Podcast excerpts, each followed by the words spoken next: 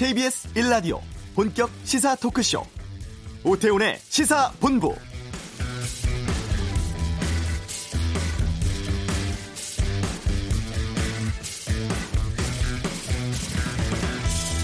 일본이 우리나라에 수출 규제 조치를 취한 게 지난해 7월이었습니다. 당시에 반도체 디스플레이 핵심 소재 3개 품목에 대한 수출 심사를 개별 허가 방식으로 바꿔버렸고 이 배경으로 우리 대법원의 강제징용 피해자 배상 판결을 일본이 거론했었죠.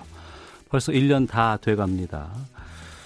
5월 말까지 명확한 입장을 밝히려는 우리 정부의 시한부 통첩에도 일본 정부가 별다른 움직임이 없었습니다. 정부가 결국 지난해 11월 잠정 중단했던 이 수출 제한 조치에 대한 WTO 국제무역기구 제소 절차를 재개하기로 했습니다. 일본과의 진전 없는 논의를 끝내고 WTO의 심판을 받아보겠다는 뜻이 아닐까 싶기도 한데요. 여기에 대해서 일본 정부 일방적인 발표로 유감이다 이런 주장 펴고 있다고 합니다. 오태훈의 시사본부 잠시 후 이슈에서 통상 전문가 통해 이번 WTO 제소 상황에 대해서 자세히 알아보는 시간 갖겠습니다. 세계 최초로 민간 기업 스페이스X가 유인 우주선 발사에 성공을 했습니다. 이 내용 그냥 갈 수 없잖아요 다루겠고요. 2부 아는 경찰 음주운전 래퍼 장용준의 집행유예 선고 서울역 묻지마 폭행 사건에 대해 다루겠습니다. 경찰의 가혹 행위로 숨진 플로이드 관련 미국의 인종차별 항의 시위가 일주일째 접어들고 있습니다.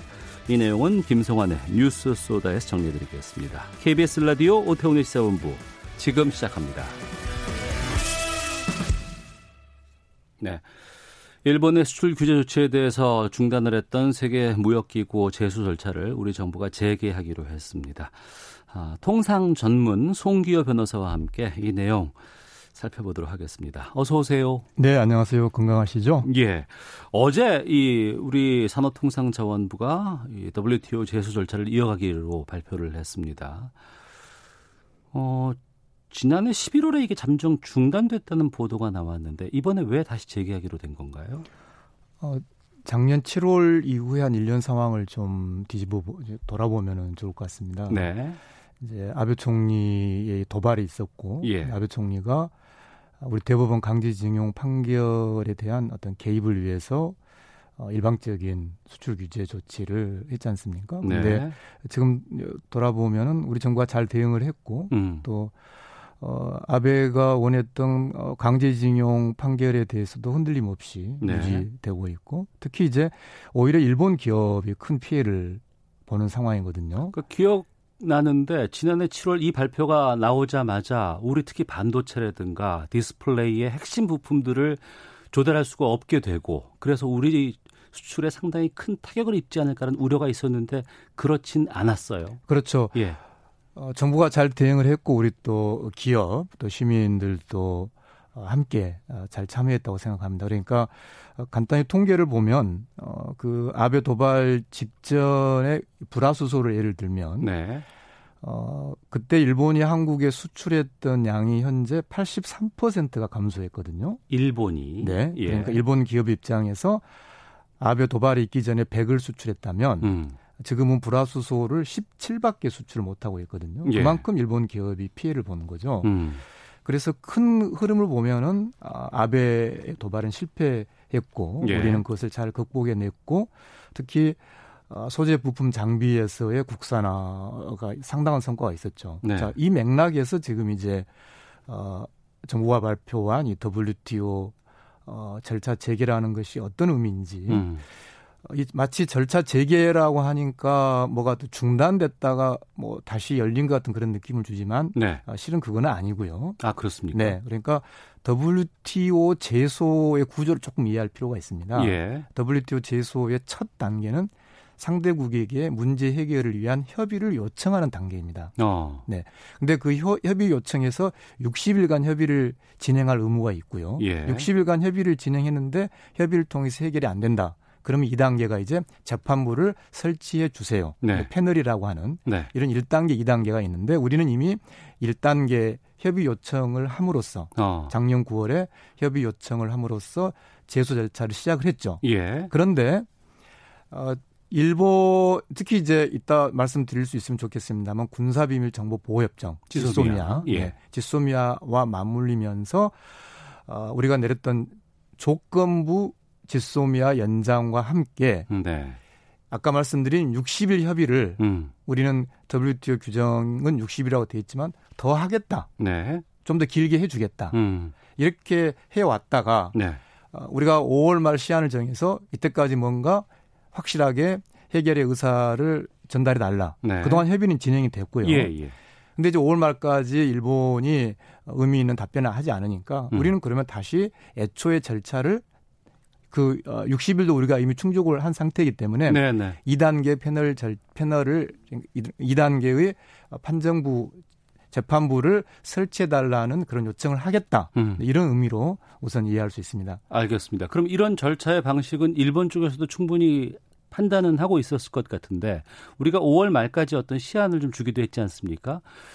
그때까지 일본은 어떤 조치나 어떤 답변들을 해왔습니까?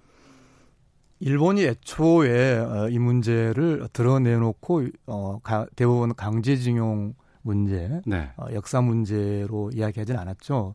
겉으로는 한국의 수출 규제, 음. 그러니까 안전 보장을 이유로 전략 물자 통제하는 시스템이 네.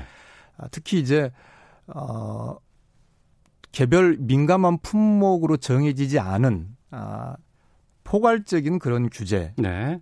이 방식에 아, 한국의 규정이 좀 문제가 있다, 음. 충분하지 않다. 예. 라는 걸 어, 일본 어, 공식 문서에는 어, 그 이유를 제시했죠. 어. 그래서 그동안 협의 단계에서는 예. 어, 우리 나름대로는 법령을 잘 갖춰 놨거든요. 그런데 음. 일본이 어, 법령 해석상 좀 불충분하다고 하니까 예. 그래 우리가 좀 보완해 주지. 음. 이런 단계를 그동안 실질적으로 진행을 했죠. 예.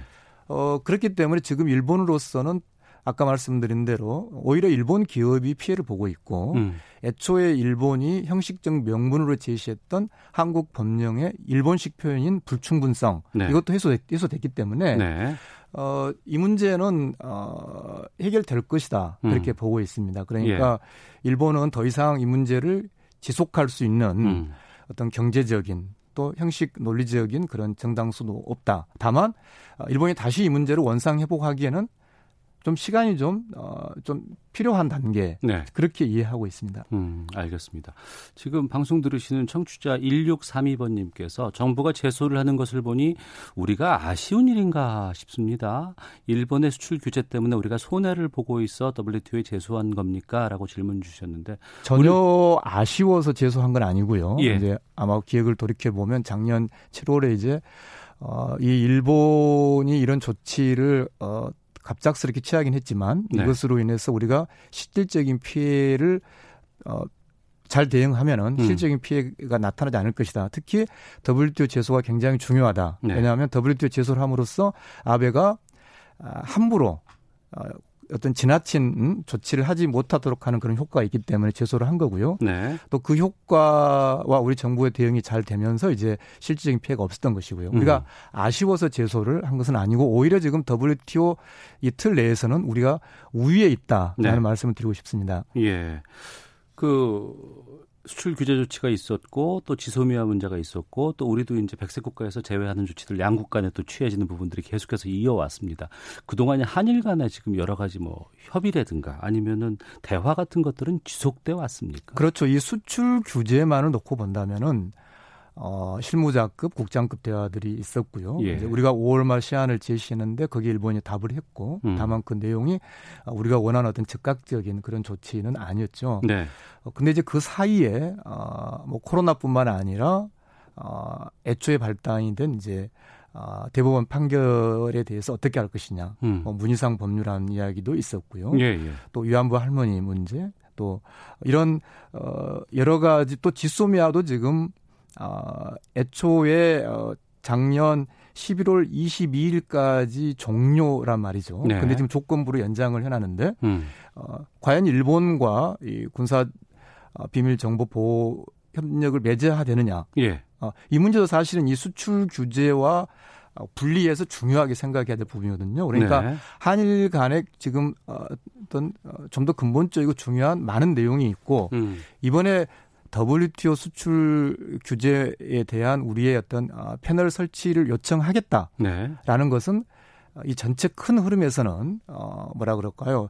이게 어떤 어 이 큰 흐름을 좌우하는 그런 사건 아니다. 음. 그리고 그렇기 때문에 저는 이 문제는 좀 일테면 일본이 내부적으로 경제적으로도 피해를 보고 있고 네. 또 명분도 이제는 더 이상 유지할 수 없고 아베 지지율도 떨어지고 있고 그렇기 때문에 네. 일본 내부에서 이 문제를 정리할 시간이 좀 필요하지 않을까라는 아. 생각도 할 필요가 있다. 예. 그래서 우리는 더 본질적인 이를테면 위안부 할머니 문제만 하더라도 어, 식민주의, 음. 어, 시- 식민 지배의 그 불법성이라고 하는 한일 관계 가장 기본적인 문제. 네. 또 강제동원 대법원 판결 문제도 어, 우리 사법 주권의 문제이지 않습니까? 예. 또 지소미아 문제도 어, 과연 일본과의 안보 관계를 어떻게 해야 될 것이냐 이런 좀 더 본질적인 문제에 우리가 좀 더 집중하면 어떨까 네. 그런 생각을 합니다. 예. 그러니까 이 문제를 해법화 해결하는 데는 여러 가지 복합적인 부분들을 다 살펴보고 이걸 종합적으로 풀 수밖에 는 없지 않는 생각이 들거든요. 그것이 안 되면 일본도 수출 규제를 철회하기는 힘든 상황이네요. 그러니까. 지금 일본 내부의 경제계와 산업계에서는 아베에 대한 굉장한 불만을 가지고 있죠. 왜냐하면 어. 단지 이게 예. 불화수소 한 제품만의 문제가 아니거든요. 네. 그동안 어, 일본의 자본제라고 하는 소재 부품 장비에 있어서 어, 한국의 성장을 통해서 일본이 거기에 특화된 네. 어떤 산업 생태계가 만들어져 있는데 어, 예, 예. 불화수소 하나만이 문제가 아니라 전반적으로 한국 국민 경제가 음. 아, 국산화 또 다변화를 추구한 것이 일본 경제계와 산업계에 상당한 영향을 주고 있습니다. 제가 네. 여기 오늘 오면서 일본 아, 뉴욕 게이자의 신문사 기자랑 좀 통화를 하고 왔는데요. 예. 어, 그런 흐름이 결국은 있기 때문에 어, 이 문제는 어, 일본에서 결국은 해결할 수밖에 없는 문제라고 그렇게 보고 있습니다. 음. 예, 그런데 이제 이를테면 어, 최근에 어, 일- 어, 우리 지금 이제 위안부 할머니 문제를 본다면은 예, 예. 어 2018년 2015년 벌써 2015년이네요. 2015년 12월 30일 박근혜 정부 시기 위안부 합의가 식민 지배의 불법성 또 위안부 할머니 어, 그 발생의 어떤 강제성 네. 어, 이것을 일본이 인정을 했는지 하는 그런 본질적인 문제 음. 이 부분이 사실은 어, 최근에 네. 어, 어, 뭐 정의연 어, 이런 상황에서 명확하게 좀 규명이 돼야 되고 그런 음. 큰 원칙을 세워야 이 문제, 이 수출 규제 문제도 네. 맥락을 잡아가는 것이라고 저는 봅니다. 예. 그동안에 있어왔던 과정 가운데 이제 일본이 우리에게 이제 요구했던 부분들 있지 않습니까? 네. 이것 뭐 몇 가지가 있습니다. 한일 정책 대화 중단, 재래식 무기 캐치홀 통제가 미흡했다. 수출 관리 조직 인력에 대한 불충분들 이런 그세 것들. 가지를 협의, 다 우리는 협의 다- 과정에서 다 해소를 한 거죠. 우리는 해버린 거죠. 그렇죠. 했죠. 왜냐하면 협의가 불충분했다. 협의를 했고요. 음. 아까 이제 제가 캐치홀 규제라는 게 좀 영어 표현이다 보니까 좀 네. 돌려서 말했습니다만 어, 어떤 민간 품목들은 목록에 넣어서 따로 전략 규제를 하지만 네. 민간 민감한 품목으로 되어 있지는 않다 하더라도 이게 잘못 역, 막 조합을 하다 보면은 안전 보장에 문제가 될 수 있는 그런 포괄적인 규제를 이제 말씀하신 캐치홀 규제라고 하는데 음. 우리는 그 법령을 잘 갖췄는데 일본이 해석상 소- 좀 불충분한 소지가 있다라고 해서 우리가 그것도 보완을 했고요. 네. 나머지 부분들도 일본이랑 충분히 협의 단계에서 다 해소가 된 상황이죠. 음. 그렇기 때문에 일본이 더 이상 아, 자국 경제의 피해를 계속 가져, 가져가 면서 이 문제를 지속할 그런 명분은 없다. 다만 이제 얼마나 일본 내부 경제계와 산업계에서 이 문제를 강하게 압박하는가. 네. 또 어, 일본 내부에서 이제 어, 자민당 어떤 어, 판단 또 아베 총리의 지지율 문제 이런 것들을 좀 판단해서 일본이 이 문제를 해결할 수 있는데 시간이 좀 필요하다. 이런 알겠습니다. 생각을 우리가 할 필요도 있을 것 같습니다. 신건일 님께서 이 질문을 주셨는데 WTO 제소가 의미 없는 일이 아닐까 싶은데요. 차라리 아니요, 전혀 예. 잠시만요. 네. 지소미아를 종료하는 게 더 효과적인 것 아닙니까?라는 질문 주셨거든요. 대단히 중요한 질문이고 좀 다 의견을 나누기에는 시간이 부족할지 모르겠습니다만 예. 첫 번째 WTO 제소는 우리로서는 굉장히 중요한 음. 그, 어, 그 틀, 그 수단으로 이 경제 문제는 좀 분리해서 네. 그러니까 경제는 좀 우리가 한일 관계에서 기본 원칙을 세워갈 때 네. 어, 역사 문제, 식민지 불법 문제는 우리가 단호한 원칙적인 입장을 견지하되 음. 어, 경제 문제에 대해서는 좀 실리적으로 갈 필요가 있는데 그것을 WTO라는 이 틀 속에서 좀 가둬둔단 말이죠. 가둬둔다. 네. 예. 그렇기 때문에 WTO 제소는 반드시 필요한 것이고요. 음. 어떤 분들은 작년에 우리가 WTO 제소했는데 그 판결이 나올 때까지 뭐 3년 4년 걸리고 뭐 여러 가지 이유를 들어서 WTO 제소가 불필요한 이야기를 한 분들이 있었어요. 그러나 예. 그렇지 않습니다. 어. WTO 제소를 통해서 우리가 강하게 압박하는 것이 반드시 필요하고요. 예. 지소미아 종료 문제는 음. 저는 자 그러면 수, 수출 규제만을 해결하기 위해서 군사비밀 정보 보호 협정을 종료할 것이냐 말 것이냐 결정해야 되느냐. 음. 그렇게 접근하면 어떤 모순에 처하냐면요. 예. 그럼 만약에 아베가 그래 수출 규제 문제를 해결해 줄 테니 지소미아를 계속 하자 그러면 어떻게 하죠? 어. 지소미아 문제는 아베의 수출 규제 도발과 도발과 관계없이 예. 한일 관계에서 지소미아를 해야 되느냐 한다면 음. 어떻게 하고 하지 않으면 어떻게 하지 않느냐를 예. 별도로 따로 판단해야 돼야지 음. 이 문제를 해결하기 위해서 지소미아 어, 종료, 지소미아 연기시키는 것은 저는 개인적으로는 음. 과연 그게 올바른 한일 관계인가 하는 생각을 가지고 있습니다. 그러니까 여러 가지 산재되어 있는 부분들이 다 얽혀 있는 상황이지만 그렇다고 네. 해서 이것을 뭐 외교적인 문제를 국방적인 문제를 아니면 또 경제적인 문제를 역사적인 문제를 다 뭉뚱그려서 또 다룬다 그러면 이게 더욱 더 어, 안 좋은 길로 갈 수가 있기 때문에 그렇죠. 아베 도발이 실패했던 가장 큰 이유가 음. 지금은 이제 일본이 정말로 참, 어, 이, 뭐라고 말할 수 없는 그 아베 집단들인데 처음에 심지어 마치 우리가 무슨 뭐 독성 무슨 화학 가스 이런 것을 뭐 일본에 그 받아가지고 예, 예. 뭐 지금 그런 이야기가 하나도 없지 않습니까? 아. 그러니까 그리고 강제동원 판결에 대해서 역사 문제에 대해서 실은 그것이 발단임에도 불구하고 결국은 아베가 실패했던 것은 경제 문제를 네. 안보라든지 역사라든지 음. 순전히 한국을 때리길 수 있다. 한국을 굴복시킬 수 있다는 걸 통해서 자신의 지지, 개헌, 즉 엮지 말아야 될 것을 엮음으로써 아베가 실패했다는 알겠습니다. 걸 말씀드리고 싶습니다. 예. 이 WTO 제소가 우리가 뭐 한, 가둬놓고 있다라는 표현을 쓰셨는데 이게 만약에 쭉 간다 그러면 결과는 언제쯤까지 우리가 판단할 수 있는 거예요? 언제쯤 나올까요? 지금 패널 설치 이제 패널이란 것은 이제 이 문제를 판단할 재판부를 말하는데요. 예. 그런 어, 판정부 설치 요청 문서를 우리가 언제 보낼 것이냐. 음.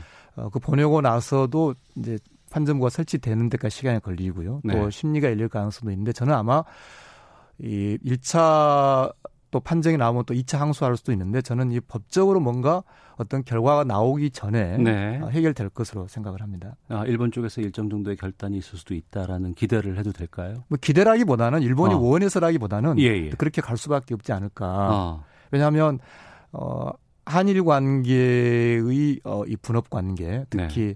일본 자본제와 한일 이 분업에서 일본 경제의 비중이 크기 때문에 음. 어, 아무리 아베, 아베라고 하더라도 일본 국민 경제 요구를 정면으로 어, 그 모순되는 행위를 지속하기는 어려울 것으로 봅니다. 네.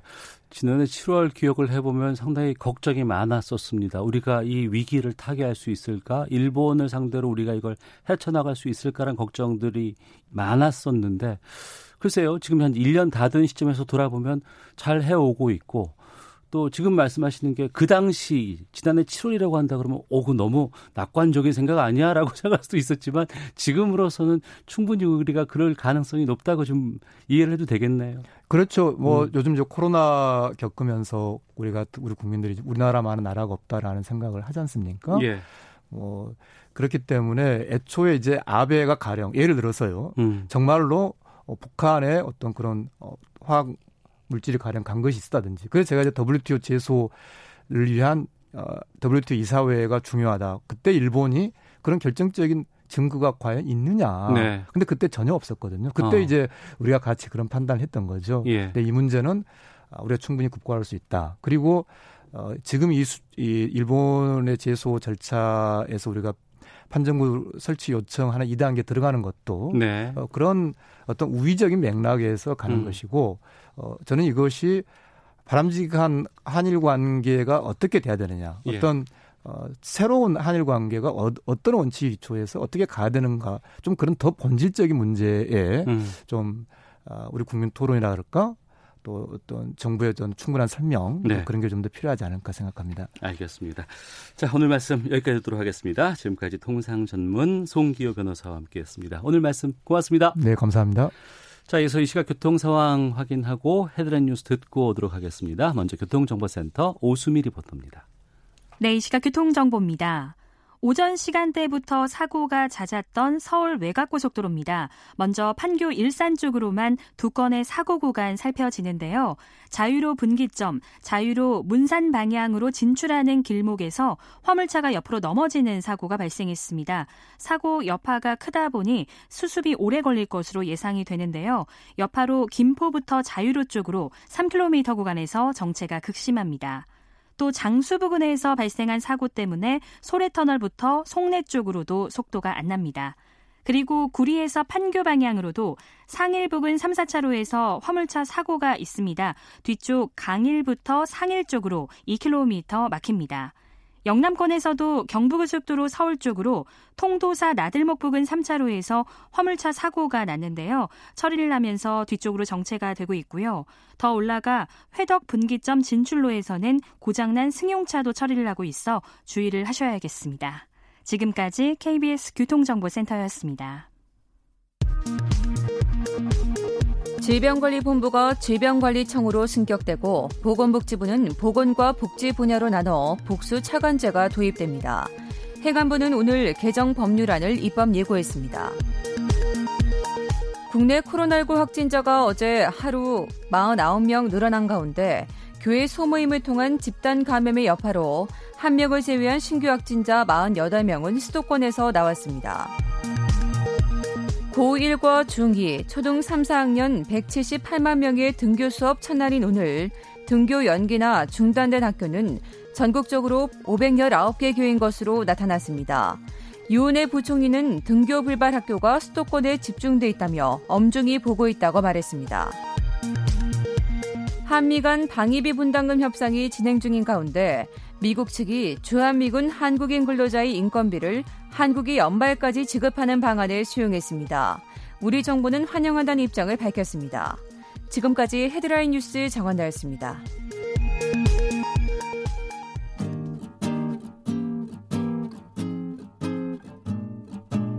KBS 1라디오 오태훈의 시사본부 여러분의 참여로 더욱 풍성해집니다. 방송에 참여하고 싶으신 분은 문자 9730번으로 의견 보내주세요. 짧은 문자는 50원, 긴 문자는 100원의 정보 이용료가 붙습니다. 애플리케이션 콩과 마이케이는 무료고요. 시사본부는 팟캐스트와 콩, KBS 홈페이지를 통해 언제나 다시 들으실 수 있습니다. 많은 참여 부탁드려요. 네, 세계 최초로 민간 유인 우주선 발사 이게 성공됐습니다. 오늘 그냥 갈 수 없잖아요. 해서 머스크와 함께하는 화성 여행 가이드. 아, 좋습니다. 이런 주제로 말씀 나눠보겠습니다. 이정근 시사평론가와 함께합니다. 어서 오세요. 네, 안녕하십니까. 예. 어, 닐 암스트롱이 첫 발을 달에 딱 착륙했을 때, 네. 그때가 이제 아폴로 11호. 그렇죠. 1969년이었습니다. 네. 근데 바로 그, 어, 장소인 케네디 우주센터에서 민간 최초의 유인 우주선 발사가 성공이 됐어요. 네.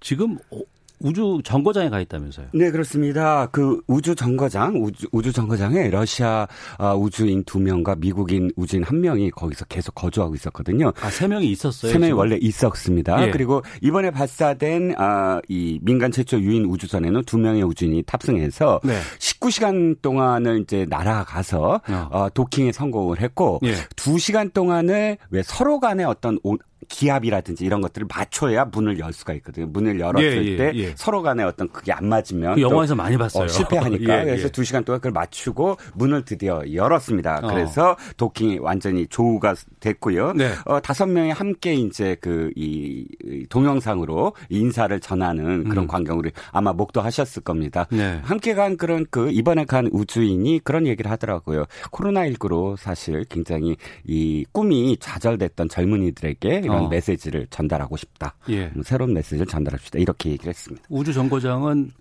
코로나 청정 지역이니까. 아, 그럼. 네. 네. 근데 이제 우리가 우주선 발사는 뭐 여러 번 봐왔고 그렇죠. 예, 예, 해 왔다는 건 들었는데 예.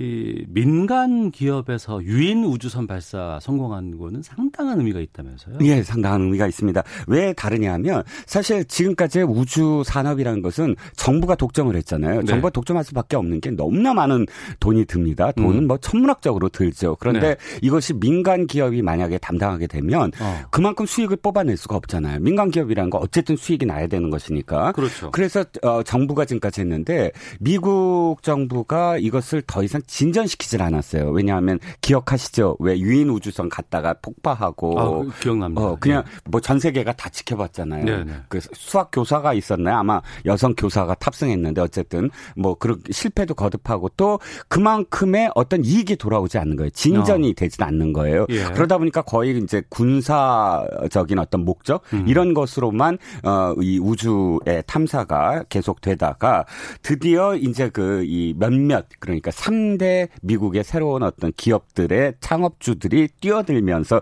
서로 경쟁을 하면서 네. 이것이 굉장히 이제 초점 어, 이 굉장히 초점을 맞추는 그런 상황이 됐어요. 그러니까 민간 개발이라는 건 어, 민간인들이 주체가 되고 또 거기서 민간인들을 위한 음. 우주 어, 사업이 이제 현실화됐다 이런 의미로 받아들이시면 될 것 같습니다. 네.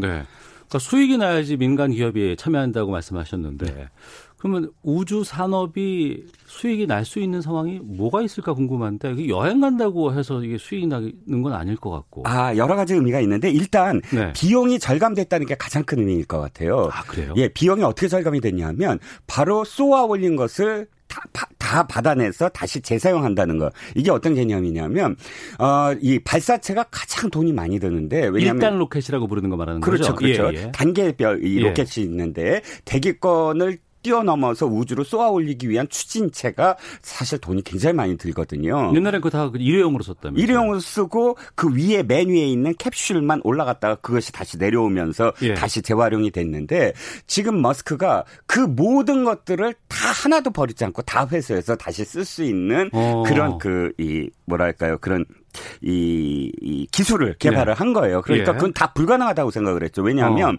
이게 발사체가 그만큼 올라가는 동안 이미 타버리고 타버리고 음. 하면서 거의 쓸 수 없게 된다는 것이 정설이었거든요. 네. 그래서 머스크가 그런 얘기를 했을 때 전부 다 믿질 않았는데 약 90% 정도의 비용을 절감시키는 아주 혁신적인 기술을 발전시켰다. 어. 그래서 이것이 가능하게 됐다는 겁니다. 그럼 그걸 회수해서 다시 재사용할 수 있다 그러면 사용하는 횟수만큼의 이익은 더욱더 남는 거 아니겠어요? 어, 그렇죠. 그걸 왜 그 돈이 부족했냐, 그러니까 돈이 많이 들어갔냐면 그때마다 다시 만들었어야 되니까요. 네. 하지만 재사용한 데 이번에도 발사한 거를 바로 몇, 그 바로 몇 시간 후에 자 이제 그 발사체 단, 단계별 이것을 다 회수했다라고 음. 발표를 하지 않았습니까? 네. 그게 가장 중요한 부분이거든요. 음. 그렇기 때문에 어, 이 아이디어가 현실화됐다는 게 가장 큰 메리트다라고 할 수가 있겠죠. 그러니까 비용을 줄였다는 건 큰 의미가 있지만 그래도 네. 이제 돈을 벌어야 되잖아요.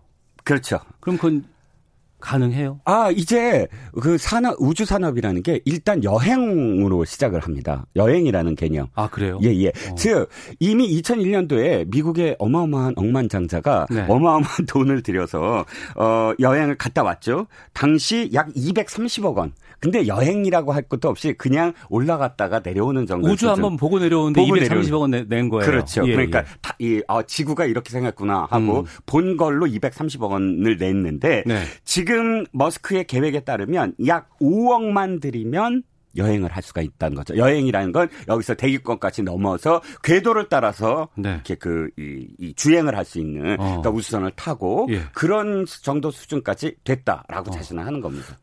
글쎄요, 뭐 230억이나 5억이나 다 여행에 들이기는 너무나 많은 돈일 수도 있겠지만 그래도 있는 사람들은 또 충분히 또 투자할 만한 가치가 있겠죠. 아, 근데 상대적으로 230억 원은 꿈이지만 예. 5억 원은 현실이라고 저는 생각을 해요. 어. 그만큼 어, 민간인이 갈 수 있는 확률도 커지고 또 네. 이제 어, 머스크의 궁극적인 목적은 화성입니다. 화성까지 갔다 온다라는 네. 개념. 그러니까 100명 정도를 태우고 2020 어, 5년까지는 어, 이 실제로 어, 이 화성에 갔다 오, 갔다 오겠다라고 지금 공언을 하고 있는데 제가 보기에 2025년에 100명이 가는 건 아니고요. 예. 2025년까지 위인 그 우주선을 띄우는 게 사실 목적일 겁니다. 어. 머스크는 2022년이라고 얘기하지만 달까지만 우리가 인류가 갔다 왔었고 네. 화성은 한 번도 유인이 간 적은 없었잖아요 우주선이. 그렇습니다. 그런데 민간이 제일 먼저 더 먼저 할 거예요 아마 정부보다. 아. 정부에 그 미국 정부나 소련 정부나 뭐 아랍 뭐 중국 전부 다 화성에 지금 네. 위성을 발사를 했어요. 발사를 음. 해놓은 상태인데 다 무인 위성 미, 무인 그 이 착륙 어, 캡슐들이잖아요. 그런데 머스크는 더, 더 나가서 아예 착륙을 해서 기지를 건설하겠다. 100년 이내에 식민지를 건설하겠다라고 표현을 합니다. 식민지요? 예, 예. 화성에? 예, 예. 머스크는 우리나라, 그러니까 그 지구인들은 멸종할 거다라고 얘기합니다. 그러니까 어. 지구라는 공간 속에서 갇혀서 멸종할 거다. 예. 그럼 우리가 이제 어, 눈을 돌려야 할거 우주밖에 없고 어. 거기서 가장 가까운 화성에 식민지를 건설하겠다라는 이게 구체적인 어떤 목표가 있어요. 예. 그 목표를 현실화하겠다는 겁니다. 그 구체적인 목표를 말씀하셨지만 많은 사람들이 어, 그게 되겠어 말도 안 되는 소리지 이렇게 생각할 수는 있는데 네. 오이사이님께서 머스크가 말했을 때 허풍으로 생각을 했는데 이제 화성 가는 것도 믿어야 될 듯합니다라고 의견 주셨는데 100명이면 이게 우주선이 단순히 뭐 한두 명 타는 게 아니고 우주 버스처럼 생각이 될 것 같고 네. 글쎄요. 화성까지는 모르겠어요. 갈 수는 있을 것 같은데. 네. 돌아온다는 보장이 없을 것 같은데 그냥 갈 수 없잖아요. 자, 돌아온다는 건 뭐냐면 이겁니다. 예. 지금 머스크가 몇 가지 큰 기업들을 갖고 있잖아요. 그 중에 예. 하나가 또 태양광이라든지 이런 그쪽 그 이 또 업체를 갖고 있어요. 어. 돌아오는 건 이거예요. 갈때갈 때까지는 자기가 만든 걸로 가고요. 네. 도착해서 거기서부터 연료를 만들겠다는 거예요. 화성 기지에서 살면서 화성에서 연료를 만든다. 예, 예. 예. 물과 이산화탄소를 어, 마, 갖고 이제 만들어서 발사만 하면 왜냐하면 태양광으로 올 수가 있으니까 네. 발사 자체의 연료가 중요하잖아요. 어. 그래서 추진해서 대기권까지 올라가는 건 태양광이 아니라 연료로 올라가지 않습니까? 네. 그 연료를 어, 화성에서 만들고 음. 그 다음에 발사체도 화성에서 만들겠다. 네. 그러니까 캡슐 그 다음부터는 아 대기권 화성의 대기권만 어, 넘어서면 어. 그 태양광으로 돌아올 수가 있다라는 예. 것이고요. 어. 저 마스 마션 보셨죠? 영화 봤어요. 영화 화성 보셨죠? 가서 감자 키우잖아요. 감자 키우는 거. 예, 예. 근데 마션처럼 실제로 이게 그 한 몇 개월을 가서 또 거기서 몇 개월을 또 만들고 또 몇 개월을 돌아와야 되잖아요. 예, 예. 이 훈련을 지금 어, 세계 각지에서 하고 있습니다. 아 이미 하고 있어요. 화성 협회라는 게 있어요. 그래서 스페이스X하고 함께 예. 그러니까 뭐 하와이의 마우나로와 또 어, 남극의 대본, 미국의 유타주 이런 곳에서 네. 화성과 같은 지형에서 아예 그 격리를 시켜서 음. 거기서 우주인들 한 몇 명이 살아남는 훈련 몇 개월 동안 몇 년 동안 계속 훈련을 하고 있어요. 아 지구상의 척박한 땅을 네. 그쪽에서 이제 화성처럼 음, 판단을 하고 거기서 이제 훈련을 받고 있는 거예요. 그렇죠. 그러니까 어. 그게 가장 고통스러울 거예요. 저는 과학적인 것보다는 네. 인간들이 어 갇힌 공간 안에서 수개월 동안 몇 명이서 계속 똑같은 사람이 가면 음. 거기서부터 불화도 생기고 건강 정신 건강이 가장 큰 문제가 생길 것 같거든요. 네. 그런 것들을 또 타깃으로 해서 엄청나게 오래 전부터 지금 이 훈련을 해오고 있다는 겁니다. 음. 그러니까 화성이 뭐좀 그 개발이 된다 그러고 어찌됐건 간에 그 화성까지 간다고 하면 오지라고 판단을 우리가 할 수 있을 것 같은데 네네. 그 오지를 여행지로 만들 상황까지 가는 건 시간이 많이 걸릴 것 같거든요. 근데 정말 화성 여행이 가능할까요? 어, 저는 바로 그 점이 오늘 제가 나온 이유입니다. 네. 우, 유인 우주선 민간 유인 우주선이 발사됐다는 의미는 곧 어, 머스크가 지금까지 공언했던 것의 첫 번째 단계를 지금 어, 현실화한 것이고 네. 그 바로 두 번째 단계가 화성에 음. 지금 유인 우주선을 보내는 거거든요. 네. 그 다음이 어. 저는 그것이 가능하다고 봅니다. 예. 식민지 건설은 아마도 제가 죽고 난 다음에나 그 이게 밝혀질 거예요. 실제로 되나 안 되나. 그러니까 예. 거기까지는 제가 단언할 수는 없지만 그럼에도 불구하고 화성에 유인 우주선을 보내는 것은 음. 이제 시간 문제다라고 네. 저는 이번 유인 우주선을 보면서 민간 유인 우주선을 보면서 어. 확신하게 됐습니다. 일론 머스크 신화라는 뭐 책이라든가 여러 가지 많이 있어요. 네네. 근데 이 사람 테슬라 전기 자동차 만드는 회사 갖고 있는 것이고. 그렇죠. 괴짜라고 얘기 많이 들었는데 이런 예. 거 보면은 괴짜를 넘어서서 뭔가 처음을 시도하는 선도자라는 역할까지도 좀 들기도 하는데 어떻게 보세요? 그렇죠. 간단하게 말씀드리면 여러 가지 아픔이 있는 사람이에요. 음. 어렸을 때부터 왕따를 당했고 아버지의 폭력성도 너무 강했고 네. 이혼도 당했고 또 이게 지금 쉽게 제가 말씀을 드리지 이 스페이스X를 성공하기 위해서 너무나 많은 사실 그 실패를 거듭합니다. 어. 그런데 이 사람의 일생은 물론 욕 또 많이 비난도 많이 먹어요. 왜냐하면 음. 트럼프 못지않게 험하게 말하거든요. 뭐 네. 이 트윗 같은데. 근데 그럼에도 불구하고 이 사람의 인생을 보면 직진이었다. 어. 그러니까 자기가 어렸을 때 우주 여행을 위한 히치하이커 그 책 굉장히 뭐 예, 예. 오, 덕 아 오덕 그러니까 그 이 굉장히 유명한 책인데 예. 그 책을 보고 그걸 현실화하는 이 어. 지금 이 나이에 현실화하는 삶 속에서 완전히 직진의 음. 삶을 걸었기 때문에 그 삶에 대해서 비하하는 사람은 아마 없을 거라고 생각을 합니다. 알겠습니다. 화성 여행 가이드를 꿈꿀 수 있는 어떤 그런 장은 열어준 건 맞는 어, 것 같아요. 예. 자, 이정근 평론가와 함께했습니다. 고맙습니다. 네, 감사합니다. 예, 잠시 후 2부 아는 경찰 통해서 시사본부 돌아오도록 하겠습니다.